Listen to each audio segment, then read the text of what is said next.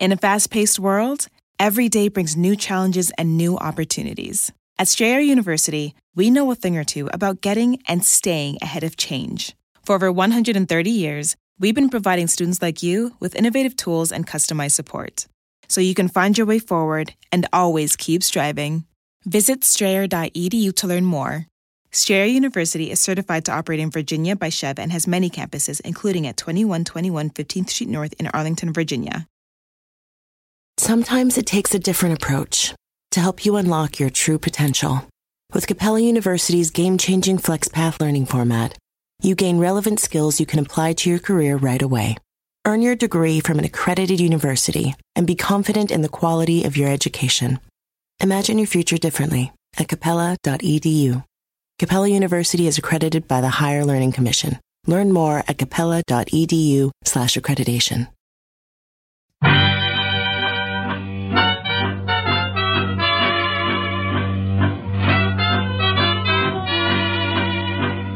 Brett McKay here, and welcome to another edition of the Art of Manliness podcast. So, fishing has been used as a backdrop in literature, film, um, about finding meaning in life, coming of age stories. Uh, you know, a river runs through it comes to mind.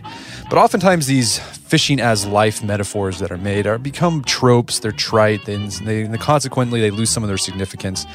My guest today uh, wanted to write a book about fishing that's not about fishing, um, to suss out different a broad range of philosophical ideas and just life ideas without making fishing uh, trite or you know making it a trope. Um, and I think he did a good job with it. His name is Mark Kingwell. He is a f- professor of philosophy at the University of Toronto. And uh, his book is called Catch and Release Trout fish- Fishing and the Meaning of Life. And in this book, Mark uh, explores or shares his, his growing love of trout fishing that, that he developed as an adult and explores a broad way, range of topics, including masculinity, uh, boredom, procrastination, the active versus the contemplative life, and uh, you know what we can possibly learn from fishing or what fishing might teach us about these sorts of things. Uh, anyways, we have a fascinating conversation where we discuss fishing, manliness, uh, why style is an uh, important aspect of manliness, uh, how you know the philosophy of boredom and contemplation, and um, also the philosophy of procrastination. Uh, so it's a really in depth, broad conversation. I think you're going to like it. If you are a fisherman, you will certainly like it. Even if you aren't an angler, you will get something out of this podcast, uh, give you something to chew on and think about. So without further ado, Mark Kingwell, Catch and Release, Trout Fishing and the Meaning of Life. And after you listen to the show, make sure to check out the show notes uh, for links to resources we mentioned so you can explore these topics even more at aom.is slash Kingwell.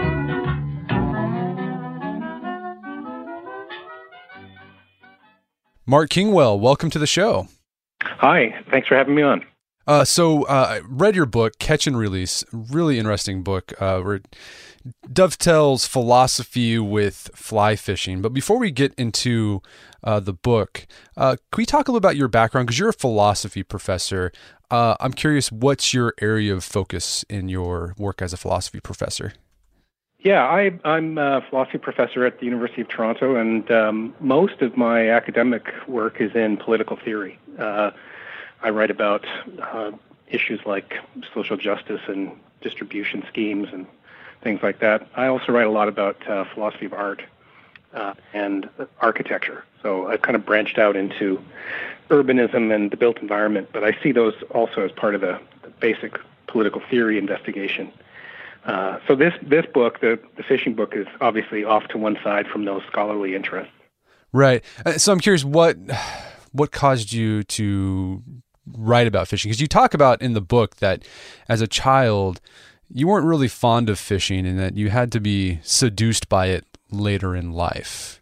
Yeah, I actually had some some early scarring experiences uh, with respect to fishing. In fact, literally scarring.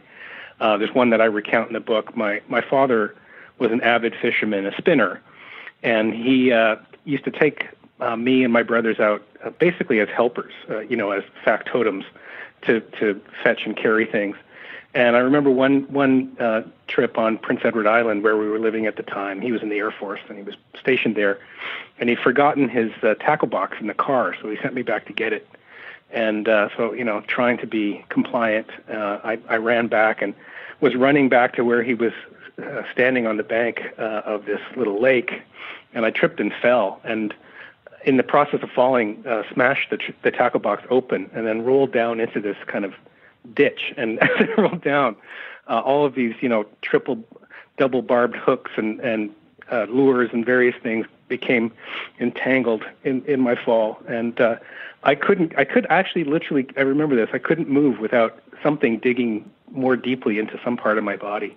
So I, I was lying there yelling for help, and he came over and was thoroughly disgusted by my incompetence. And uh, so the early uh, experience with fishing that didn't leave a good impression. Um, but you know, the, the the book is is is actually is a lot about my father and my brothers. Um, later in life, much later, I was actually living in New York. I was on sabbatical for my uh, teaching job here, and my younger brother uh, organized this trip uh, to go fishing in British Columbia, and we, my brothers and I, and my father all live in different cities uh, around North America. So this was a an opportunity. Our father uh, was getting older in his 70s, now in his 80s. Uh, so I thought, yeah, I'll make the effort and go on this trip. And even though I won't be into the fishing, I'll, you know, do it as a good son kind of thing, and maybe enjoy the fellowship. And it turned out, um, and this is really what the book's about. It turned out that I, I, I love fly fishing, and it's become one of the chief joys of my my non-working life uh, since then. Yeah, but it's funny. One chapter you have is that it's called. You, you say it's fishing is stupid. Um, it's like bluntly said. You also talk about how golfing is stupid too, which I thought was funny as well. But uh, why did you think fishing was stupid? And at what point did you start thinking that it's not so stupid after all? I think I thought fishing was stupid for all the reasons that most non-anglers do. And when you look at it from the outside, if you if you remember even once you become a keen fisherman, if you take one step back, there is something absurd about this project. And there are different kinds of stupidity. I guess I should try to uh, be analytic about it. Uh, you know, there's there's the stupidity of the kind of overbearing, um, technology-heavy bass fisherman, maybe professional, uh, which is really a kind of mastery of, of nature through the force of, of technology and aggression. And there's really no art to that. Uh, so you're catching a lot of bass, which you're not going to eat anyway, and it just it's, you weigh them and win some kind of contest. I think that strikes a lot of people as kind of stupid. Uh, but then there's the other side of it, which is on the far end of, of fly fishing, a kind of self-conscious aestheticization of the experience, where again you're maybe fishing catch and release, so you're not going to even eat the fish. Uh, so you're doing it all as a sort of self-indulgent um, art form, I guess, of some kind. And uh, I thought that was stupid too. Uh, and even even just the basics, you know, why are we using these these tiny pieces of tackle to to try to land fish? Uh, even if we're going to eat them, there are surely more efficient ways of going about it. So I, I just I from from the outsider's point of view, I just couldn't understand why people would would find this so uh, interesting and even something that they were passionate about. Uh, but then something gets inside you, and I think it's like learning to say appreciate baseball. If you're if you go from being a non-fan to being a fan, or in a different context, cricket, or some some game that isn't obviously sort of brutally appealing, like um, American football or you know boxing, or something that just has sort of crude physical appeal, but in, instead depends upon a certain amount of abstraction and conceptual play. And I, I started to see uh, fishing in that light. And then I thought, well, this is this is actually a natural extension of my my day job as as a philosopher. I mean, this is what I do is conceptual play, and uh, so now I'm doing it um, alongside this physical activity, which is uh, sort of attenuated or fine tuned to a point where it almost doesn't matter whether whether you catch the fish. It's all about the the performance. And I know that sounds kind of goofy if you're if you're not an angler, but um, I think if if there are any anglers who are hearing this, they'll I think almost certainly relate to that immediately. Yeah, and I think it's interesting. I mean, we've talked about how I mean, we've kind of already you've already touched on how fishing lends itself to philosophy a bit uh, because it's sort of this combination. We can get to, into this later of contemplation but activity at the same time. But what I think is interesting is that you you quote these like anglers from the like 17th century books on fishing, and like they very like, they're very philosophic about uh, fishing and sometimes like esoteric even.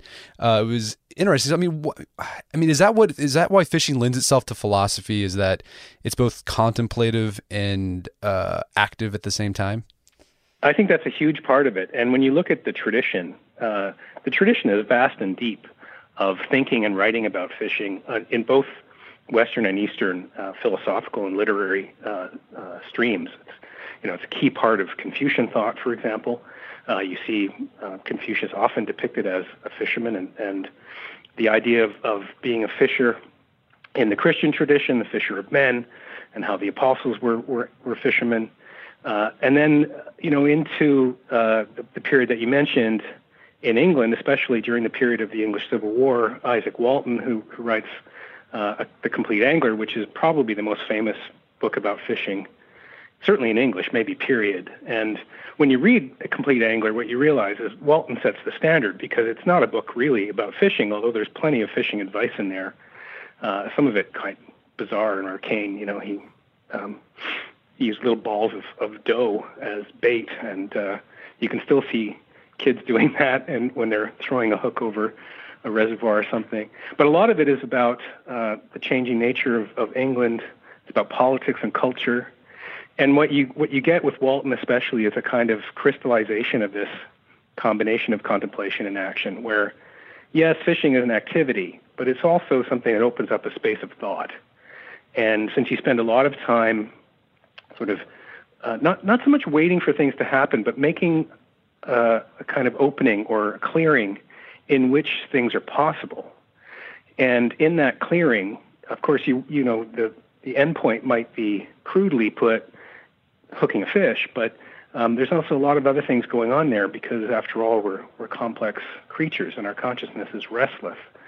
So I think that's what started to appeal to me also. And then there are other things that, um, to go back to my my baseball comparison, you know, there's a lot of repetition, uh, especially in the cast in fly fishing, for example. The cast itself, I write a lot about this in the book. The cast becomes almost uh, a performance that has its own intrinsic value as you perfect your cast, or, or nobody really is perfect, but as you try to get better at it.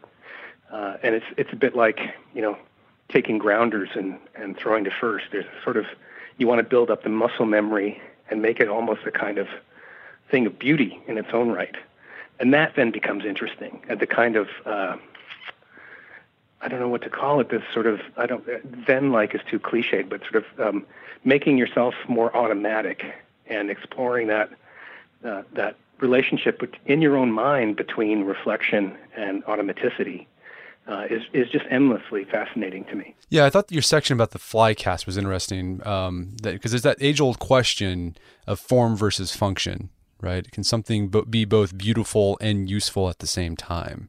Yeah, yeah, and of course it is beautiful in the sense that uh, a better cast is a more accurate and a longer cast. Uh, but a lot of times you know, you can get your fly where it needs to be in a very ugly way.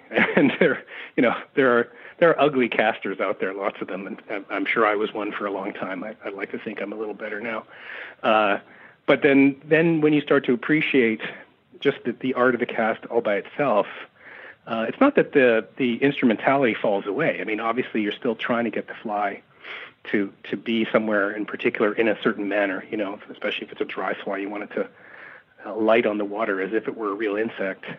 But the the um, the experience of it, the physical experience of it, is is quite you know, I don't know, beautiful really from the inside, and it has that quality of uh, a certain sort of I don't know, transcendent, I guess, uh, feeling that you are you beyond trying. I think this is another kind of philosophical aspect of this, and this is more maybe Tao than Zen. If you try too hard with the cast, you'll you'll muck it up because you'll push too hard, usually on the rod. That's one of the common errors. You have to let the cast sort of cast itself, and you're you're the uh, the agent, but not the controller. And uh, so this is very interesting as you you know spend a lot of time on the water working on that. So you're trying not to try. Yeah, exactly. Yeah. And that paradoxicality, I think, is really something that you can see reflected in lots of those kinds of activities. You know, that's uh, you, you're thinking, but you're trying not to think too much because if you overthink or overtry, uh, that way lies disaster. And uh, so there's a purity there, this sort of sweet spot that you're trying to get to, put yourself in, in uh, position to experience that. Uh, and it's, it's really quite wonderful. So, Mark, you had this one section in your book that I thought was interesting because, um, you know, oftentimes with fishing and or sports in general, there's this tendency to um, make analogies to life, right? Like, here's this lesson we can get from fishing to apply to our life directly, or this is what fishing represents. And sometimes we fetishize it, you know, philosophically fetishize it. So, how do you strike that balance between just appreciating the, you know, the fishing for what it is, you know, because it's just fishing, um, but at the same time making room for that, I don't know, for that intellectual play that you're talking about? Yeah, this is, this is a really interesting question. I guess maybe in a, in a way it's a meta question because when I was thinking after that first trip I mentioned to British Columbia about writing it, uh, uh about the experience, I, uh, I talked to an editor uh, at um, one of the, the national papers here in Canada, the National Post, and I said, I'm really not sure about this because isn't this, especially after a river runs through it and you know this this vast literature of trout fishing, especially fly fishing, you know, isn't isn't it almost like an enclosed space that you can't enter without falling into cliche and and the worst kinds of cliches, you know, a sort of forced significance kind of thing, where we find life lessons on the water and so on. And and she said, no, you know, look at the really good stuff. Uh, and not that I I um, think that it's, my, my stuff is anywhere near this, but if you read uh, Maclean or if you read Thomas McGuane, for example, uh, some of the, the John Gierach, the, some of the great contemporary writers about fishing. Uh, it's it's just like anything, you know. How do you write about sex without making it seem at once cliched and overblown? How do you write about relationships, love, family? I mean, it's it's the challenge that every writer faces about every subject, really. So uh, it's back to the drawing board in a good way, and yeah, you have to avoid all the kind of common errors of saying, well, there's there's you can immediately track fishing over to significance in this, you know, uh, whatever. Anglers make better business decisions or something silly like that. Uh, and once you get past that kind of thing, then you're into the at least the interesting territory where you're challenging yourself and saying, well, you know, how do I describe in words an experience which is entirely without words, and try to find some ways to convey what's interesting and beautiful about it without falling into any sort of um, you know ham-fisted correspondence theory. And uh, I think that's the challenge. I mean, that's why I've, I've I haven't done a lot of fishing writing since the book, but I've done some, and, and each time I try to make sure that I approach it as if for the first time, and and avoid all that that too literal kind of uh, temptation. Right. So they kind of take a Kierkegaardian indirect approach yeah, yeah. I, I guess that that's kind of pretty. yeah, I guess okay. I've been reading Kierkegaard about his indirect communication lately, so it made me think of that. Um, so I thought there was another interesting section about you. You talk about one of the writers. I think it was the same one uh, from the 17th century. Talks has like this parable between uh, a fisherman and a falconer, and uh, I thought it was interesting. You kind of use this to explore Hegel's idea between uh, you know the relation between master and slave. Uh, can you talk a little bit about that? Yeah, I mean, in the original version, actually, there's a um, a, a, fisherman, a falconer, and a hunter, and it's an extended meditation. It's become a kind of classic trope in the literature about uh, humankind's relationship to nature through these different uh, outdoor pursuits. And Izaak Walton um, following Charles Cotton, uh, says argues persuasively that that angling is the, the most um, satisfying, the superior among those three because it is the one that is freest and, and most open. So the both the falconer and the hunter are using other animals in nature against nature. So the uh, the falconer is using the falcon or the hawk to whatever to bring down rodents or you know to demonstrate the fact that the hawk can be trained and um, the training is everything in falconry. And falconry, I should say, by the way, I find fascinating and beautiful. And my younger brother, who's responsible for these fishing trips, is also a falconer. Uh, and I talk about that a little bit in the book. Uh, and that's quite amazing to me. But um, Walton says that the falconer and the hunter, if the hunter is using uh, dogs, as was um, traditional at the time that he was writing, nowadays hunters use, you know, weapons only, I guess. Uh, I suppose they still use retrievers. But anyway, um, in both the hunter and, and the falconer, you're using elements of control and mastery. So the Hegelian point is, you know, famously in the phenomenology of spirit, Hegel writes that one of the key stages of development in consciousness is realizing that when you are the master of a slave in a, a relationship of dominance, any any relationship of dominance and submission, actually it is the, the slave position that holds the real power because it's what defines the master as master. And therefore the master is beholden to the slave in a in a curious way because can only fulfill that identity insofar as the slave is present. And so that Hegel suggests that at this moment we start to realize that these relationships of dominance and submission are, are fundamentally limited, and we have to pass over into more equal um, and uh, equally recognizing forms of relationship. Uh, I mean, that might seem a bit of a stretch, but I think it's really a, a poignant insight because, insofar as we try to master things or have them do things for us, we are ourselves mastered. You know, we are tools of our own tools, and uh, there's something that that needs to be acknowledged about this, and and too frequently isn't, in, in sim- simply in the performance of, of instrumental control. So whether that really means fishing is superior, I don't know. I mean, I, I know lots of anglers who are kind of enthralled to their own gear. Uh, but at least, you know, you, there's no issue there of training something or dominating something. It's more like the, the rod and, and the line are extensions of yourself. And, and maybe there is something a little more free, a little more pure in that. But anyway, it's an occasion for, for an argument, which I think is the key point. Yeah, I mean, I thought there was a, a poignant scene when you talk about how your younger brother, when he trained, tried to train his first falcon, and things were going well, and like you said, like he depended upon the falcon to do the hunting for him, or eventually, but one day the falcon left, right? And like, yeah, it's showing that he's showing that dependence, right? He depended upon that falcon. Um, yeah, it was it was really. I mean, it's a vivid memory that I have because we. This is hard to credit now because the suburbs around this city are so built up. But we used to drive out into the near countryside from our suburban townhouse, and and catch these wild kestrels, and he would try and train them. And the first time he did it, he was premature. He was we were young. He was I think 13 or 14, and I was 16 or 17. And uh, and yeah, he got into this.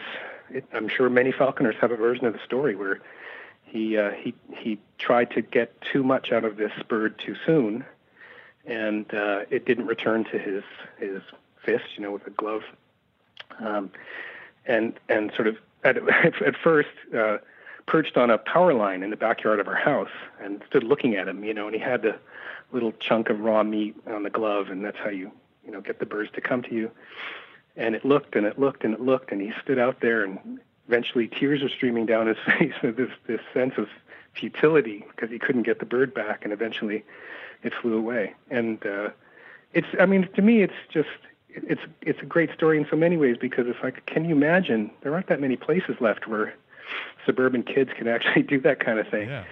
Um, and and then this this really deep thing about, you know, nature is nature. You know, you you can overmaster, you you can overpower through training the natural instincts of a wild animal, but it will always be a wild animal. Wedding season is coming up, and if you are preparing for the big day, I know wedding planning can be really intimidating, but finding the perfect suit shouldn't be. Indochino makes it easy to get a fully customizable suit right from your home. Don't just wear any suit on your big day, wear a custom made to measure suit. Suits start at just $499, which is about the same price you'd pay for an off the rack suit at a department store. And they've also got custom made to measure shirts starting at just $89. So I've talked about my Indochino suit on the podcast before. They've been a long time podcast sponsor. It's navy blue. The measuring process was super easy. They got these video guides you follow. You'll need another set of hands to help you out with that. But the really fun part is customizing it. Got to customize how I wanted the lapels on the jacket, the pockets, the lining. I went no pleats on the pants on this suit. A lot of fun. And then in a few weeks, you have a made to measure custom suit sent directly to your door. When planning your wedding, get a suit as unique as you with Indochino. Go to Indochino.com and use code manliness to get 10% off any purchase of $399 or more. That's I N D O C H I N O dot com, promo code manliness. All right, if you have a family, then you need to get term life insurance to protect them. It's one of the smartest financial decisions you can make, and the start of the new year is the perfect time to get it done so you can focus on whatever else the year has in store for you. Fabric by Gerber Life was designed by parents for parents to help you get a high quality, surprisingly affordable term life insurance policy in less than 10 minutes. Fabric has flexible policies that fit your family and your budget, with quality policies like a million dollars in coverage for less than a dollar a day. There's no risk to apply. They have a 30 day money back guarantee, and you can cancel at any time. I remember when I was a new dad, I had a lot of thoughts going through my head. One of them was, how can I take care of my family when I'm gone if something happens to me? Well, it's one of the first things I did. I got term life insurance, one of the best decisions I made. Join the thousands of parents who trust Fabric to protect their family. Apply today in just minutes at meetfabric.com slash manliness. That's meetfabric.com slash manliness. M-E-E-T fabric.com slash manliness. Policies issued by Western Southern Life Assurance Company, not available in certain states. Prices subject to underwriting and health questions. Daylight saving time is starting up again. The goal of this is to give us more daylight from March through November. By setting our clocks forward, it may feel like there are more hours in the day, but if you're hiring, it doesn't necessarily help you find qualified candidates for your roles any sooner. There is only one way to do that ZipRecruiter. And right now you can try it for free at ziprecruiter.com slash manliness. ZipRecruiter works around the clock to help you find qualified candidates. Once you post your job on ZipRecruiter, they send it to 100 plus job sites so you can reach more of the right people. ZipRecruiter smart technology also quickly scans thousands of resumes to identify people whose skills and experience match your job. Spring forward with a new hiring partner, ZipRecruiter, and find top talent sooner. See why four out of five employers who post a job on ZipRecruiter get a quality candidate within the first day. Just go to this exclusive web address to try ZipRecruiter for free. ZipRecruiter.com slash manliness. Once again, that's ziprecruiter.com slash manliness. ZipRecruiter, the smartest way to hire. Picture that thing you've always wanted to learn. All right, you got that in your head? Now picture learning it from the person who's literally the best at it in the world. That's what you get with Masterclass. This year, learn from the best to become your best with Masterclass. Masterclass offers over 180 world class instructors, and many of these instructors are former AOM podcast guests. You can learn negotiation from Chris Voss, leadership skills from Jocko Willink, how to master your habits with James Clear. Plus, every new membership comes with a 30 day money back guarantee, so there's no risk. So recently I went through the masterclass on negotiation with Chris Voss. A lot of useful information in there. Talked about the value of knowing a negotiation, how to use your body language and speech patterns to get your best out of a negotiation. Very well done. I really enjoyed it and got a lot out of it. Right now, listeners of our podcast can get an additional 15% off an annual membership at masterclass.com slash AOM. Get 15% off right now at masterclass.com slash AOM. Masterclass.com slash AOM. Check out the masterclass on negotiation with Chris Voss. And uh, it's something really worth remembering in that. So, Mark, besides taking us down paths of with Heidegger and Hegel uh, in your book, you also talk about masculinity uh, in fishing and using fishing as sort of a platform to talk about that. And one section I thought was really interesting is you talk about uh, Canadian masculinity. Um, I'm American, so I have kind of my idea of masculinity, and we're not too far. You know, culturally, we're not that much different. But I'm curious, uh, what do you think are some of the differences between American manliness and Canadian manliness? Because I think a lot of people imagine Canadians like you know they're lumberjacks playing hockey, you know, typical manly things. Um, but is there some kind of is there a subtle difference between the two? Well, I, you know, I, I, I make these generalizations in, in a spirit of fun. I hope. Right. Yeah. Of course. This, yeah. Sometimes people get too serious with this stuff, but yeah. Yeah. This isn't this isn't sociology, but right. uh, gender studies. But yeah. you know, I, I I think one of the things that struck me was um, and has has always struck me about the, the men that I know, even the most macho men that I know, is yeah, you've got this kind of lumberjack hockey player thing, and then there's this weird kind of sweetness and um, almost dandyish quality which goes along with that. And uh, and you hear stories about, say, Canadian soldiers in the Second World War being notoriously ferocious, but also pussycats when they were, you know, off the battlefield. And I think there's something that that at least in our own self-image, I think Canadians cherish this idea that, yeah, we can be as tough as nails when we want to, but basically we're all just, you know, nice guys next door.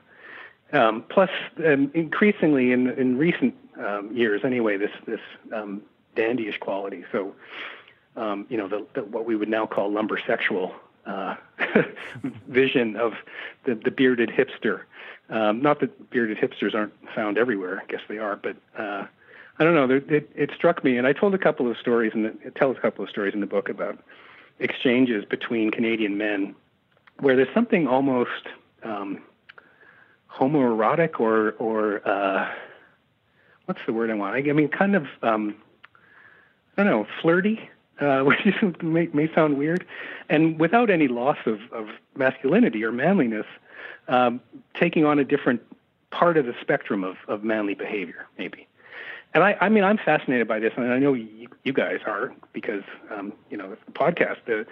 You know, what is manliness? What is virility? These are really interesting questions that keep getting reframed, and uh, I think we're well beyond sort of crude notions of machismo, um, especially in current realities. When you look at, you know, partly the hipster thing, partly the, you know, this, the, just the changing norms of, of what it means to to look up to uh, somebody as a male ideal. You know, Barack Obama, say, is is to many people doesn't seem manly enough because he's not tough talking. He's not, you know, brutal. Uh, on the other hand, for for many other people, I think he's a paragon of of manliness because of his his other virtues.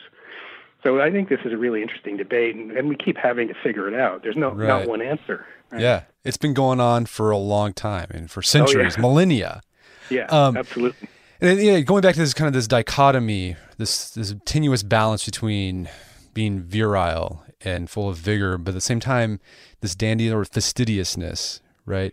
Um, I mean, there's like this point where like you know too much fastidiousness, like too much emphasis on your clothes or how you look and et cetera is like it's unseemly in men um, for some reason. Um, even I think it could be in women as well. But I mean, why why is that? Why do we find when men are too over concerned with their appearance that we're like, uh, I don't know, I don't know about that. Yeah, it's it's a really interesting question. I you know in, in the book I talk about um, sprezzatura, which is this great uh, concept in, in Italian history and culture, uh, especially as a as a uh, a, norm for uh, Renaissance Italian courtiers or, or gentlemen.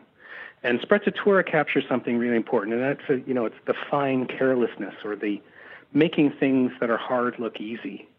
And it's not just high spiritedness; it's it's more like a kind of elegance where uh, you don't call attention to what it took to execute something or to look good or whatever. You just do it. And I think a lot of a lot of people just admire that. And if, uh, by contrast, you are primping and preening in a way, that's to call attention to what's going on, and so that fails the test of fine carelessness. It's it's um, exhibiting the care rather than the careless, and I think that strikes people as pushing it in a different direction. So the the actual self presentation, in in one sense, might be the same. You know, two men in two beautiful suits, say. Uh, but one one wears it the way Cary Grant wears it, you know, as if he just put it on that morning and didn't think about it too much and the other one is you know, constantly uh, checking his cuffs to make sure they're whatever 100, one and a half inches below the um, the jacket sleeve and you know things like that. And I think that that just strikes us as as unseemly because it seems like you're not really um, concerned with what you're there to be concerned with. You're not there, you know, to to be useful, to be of service, or to be present socially. Uh, you're only there kind of in your own mind. And right. I think maybe that's the root of this. And that goes back to the the fly cast, right? You want to make it look great, but you don't want to look like you're trying too hard to make it look great. Yeah, that's exactly right.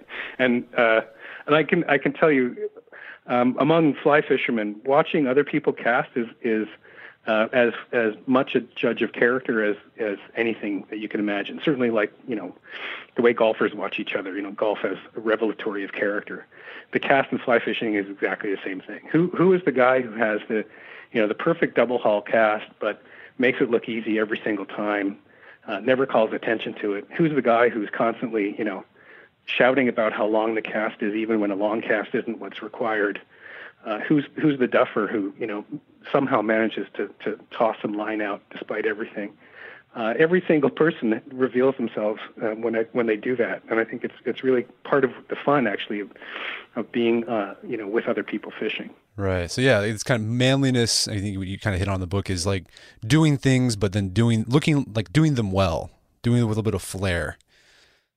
Yeah, and I you know I, I I mean I don't think we should ever underestimate this that the pleasure in doing things well, and especially uh, if you can if you can achieve that really that pinnacle of doing something well and making it look easy.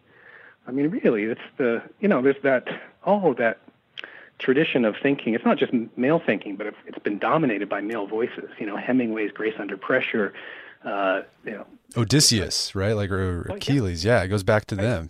Right. To be to be a clever problem solver. To to uh, to get where you you're going against all obstacles. To all these things, and to be stylishly engaged in that. I mean, it, we we all strive for this. I think. Yeah. So, what is it about fishing that allures men? Right? Like, I mean, I don't fish. I'm not a regular fisher, but I I like the idea of fishing for some reason. Like the I don't know the image of it and like like fishing gear. Like I don't fish, but I, I have like I can appreciate a well stocked tackle box for some reason. I mean, what what is it? What's going on there? Do you think? Part of it, you put your finger right on it, and that is gear. And I think we should never, once again, we should never underestimate the male fascination with gear and just the idea of having tools for specific jobs and having the right thing for the right purpose. And and then to use them skillfully. You know it's it's the pleasure you take whether it's yourself or somebody else. You, know, you can watch somebody i don't know fix a, a kitchen leak with the right tools and, and admire the skill of applying the, the tools in that that uh, situation. Uh, or, or to you know to extend it further, you watch soldiers fighting, for example, and the way that they use their gear and, and keep their gear in the, the, condition that it has to be because their lives depend on it. Uh, there's something really intrinsic to our uh, you know homo faber identities, our, our, our existence as, as users of tools. And so the gear itself becomes a, a big thing. And I, you know, again, I think you can overdo this uh, I recently counted how many rods I have in my collection, and, and I'm embarrassed to say it's now up to 17. And clearly, well, I think it's clear. I don't I don't really need 17 different rods, but they're all different lengths, they're all different weights, and they all have specific purposes that I might one day put them to. Uh, of course, I have hundreds and hundreds of flies and reels and lines, and uh, there's something just kind of just fascinating and beautiful about that too. You know, and for me, when I look at my own history, the hobbies that I used to pursue. You know, I was really into scale modeling. I was really into uh, other things where you're making small objects using very, very particular kinds of skills.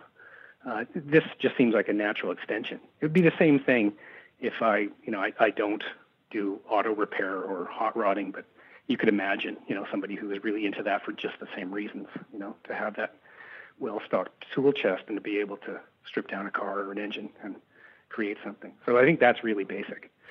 Uh, the, the, fishing adds the other thing it adds, of course, is the outdoors element, and uh, that that's pretty atavistic for us. You know, to the smell of the campfire, the lake water, the sky, seeing the, the, the rain come in over you know the the edge of the lake. All that stuff is really powerful, at least in, in my imagination. Right. Um, so a lot of folks don't like fishing uh, because they say it's boring. But you argue that well, that's not such a bad thing. That's one of the appeals of of fishing. So how can boredom be a good thing? You know, I've written a lot about boredom both uh, before and since the fishing book, and I'm really I, am one of those philosophers who find boredom endlessly fascinating.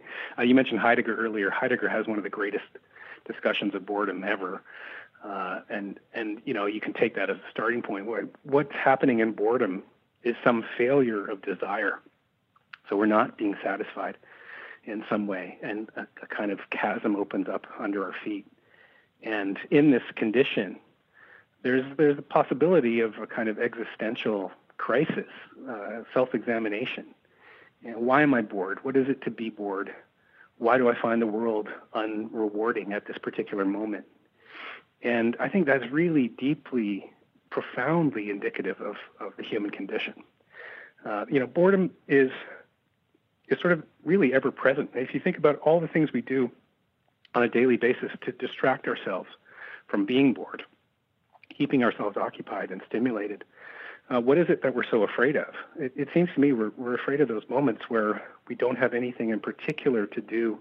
We don't have a desire that's specific, but we have a desire for a desire or a wish for a desire, as um, a psychoanalyst once put it. And uh, that's that's really, um, you know, that's something very uh, um, serious about who we are and what we're like. I mean, we're desiring machines, uh, but we we rarely reflect upon the structure of our own desires. We we spend a lot of time trying to satisfy the specific ones. So it's in those moments when we don't have a specific one, when we feel like we're at a loss, that may be the, the most uh, um, what the most serious, the most um, indicative things about us are revealed. So yeah, I'm, I'm, I think boredom is something that we should we should pay a lot more attention to. And if people think that fishing is boring, then you know so much the better. I do say in the book I never felt bored when I was fishing. I thought I would, but I actually didn't, and that was the first uh, indication to me that maybe this was going to be something that I was uh, passionate about. I would have welcomed it as boring for the reasons I just said, but it turned out it wasn't boring for me. So, I mean, and you also talk about procrastination. Um, how is boredom and boredom and procrastination linked? Well, it, it, um, there's this sort of there's a little bit of technical analysis, but the basic idea is imagine that that you have two orders of desire. So the first order desires are the ones that are active. I, I you know I want something, I do something about that wanting. And then there's a second order, which is your attitude with respect to those first order desires. And in, in normal situations, those two orders are aligned. So I want something at the first order, and at the second order, I want to want that. So I'm okay with that. Right? So I, I don't know, I'm hungry. That means I want to eat something. And at the second order, it's okay to be hungry. I'm happy with being hungry because I know that, you know, it's good for my body to feed itself. Uh, but then uh, sticking with, with food, suppose I have a first order desire for an ice cream cone after I just ate a huge lunch uh, I have the d- desire, but at the second order, I don't want to have it. I'd rather I didn't feel like I wanted an ice cream because I know it's bad for me at that point. It's it's unnecessary calories. So there's a conflict between first and second order. I'll extend that over that that basic analysis. Boredom is the condition in which there's no first order desire. I don't know what I want, but there is a second order desire that I should have a first order desire. So the the conflict now is not between a desire I have that I don't want to have, but rather between a desire I don't want to have, I don't have, but which I wish I did have. Yeah. And and once again, we feel a painful experience.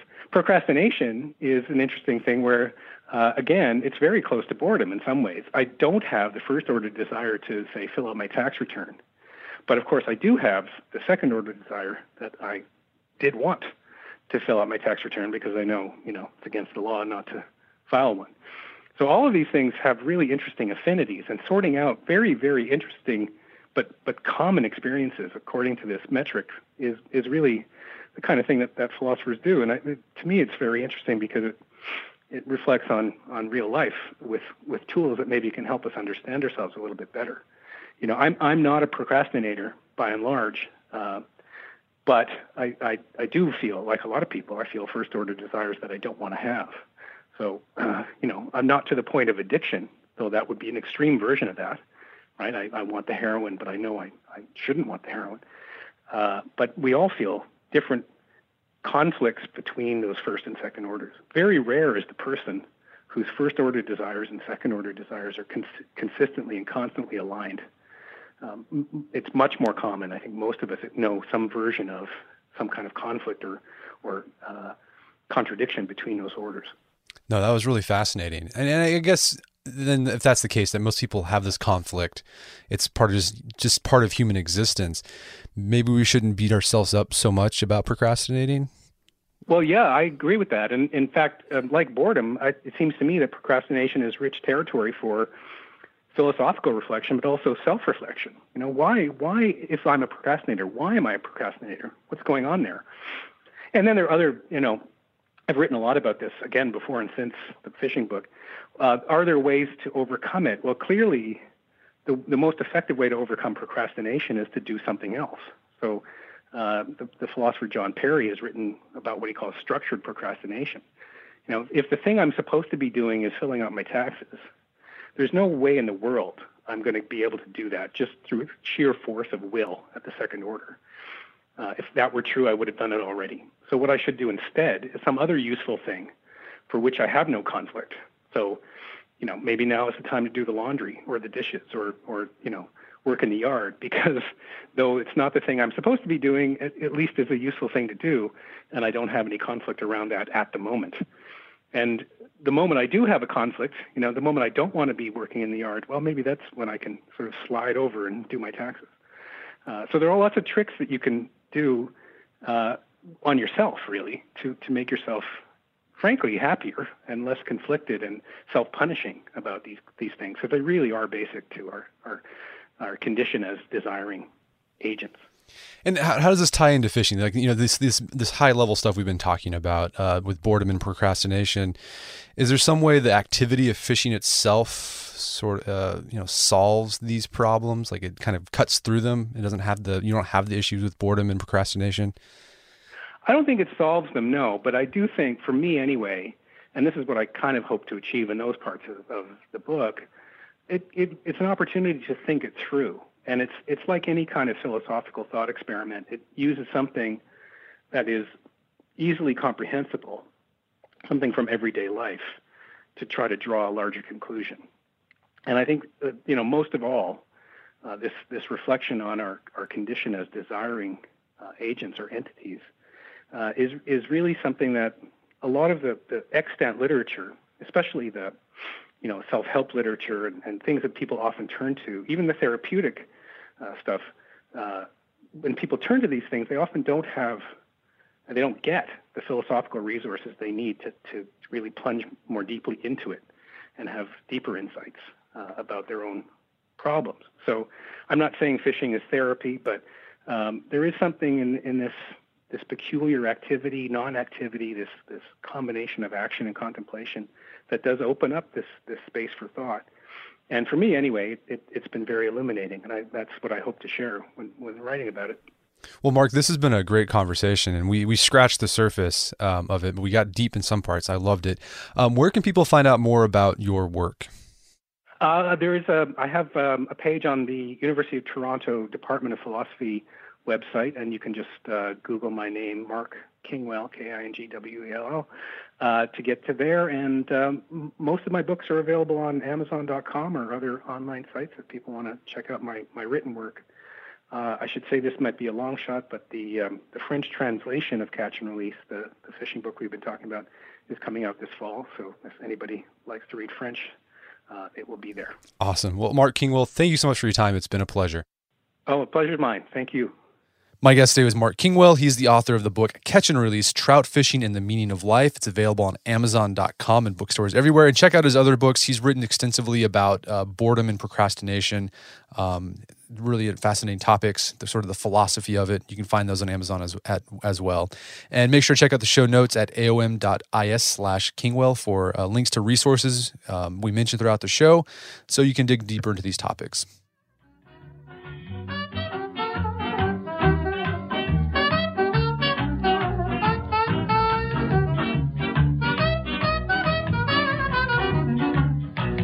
Well, that wraps up another edition of the Art of Manliness podcast. For more manly tips and advice, make sure to check out the Art of Manliness website at artofmanliness.com. And if you enjoy this show, I'd appreciate it if you give us a review on iTunes or Stitcher. That will help uh, spread the word about the show. As always, I appreciate your continued support. And until next time, this is Brett McKay telling you to stay manly.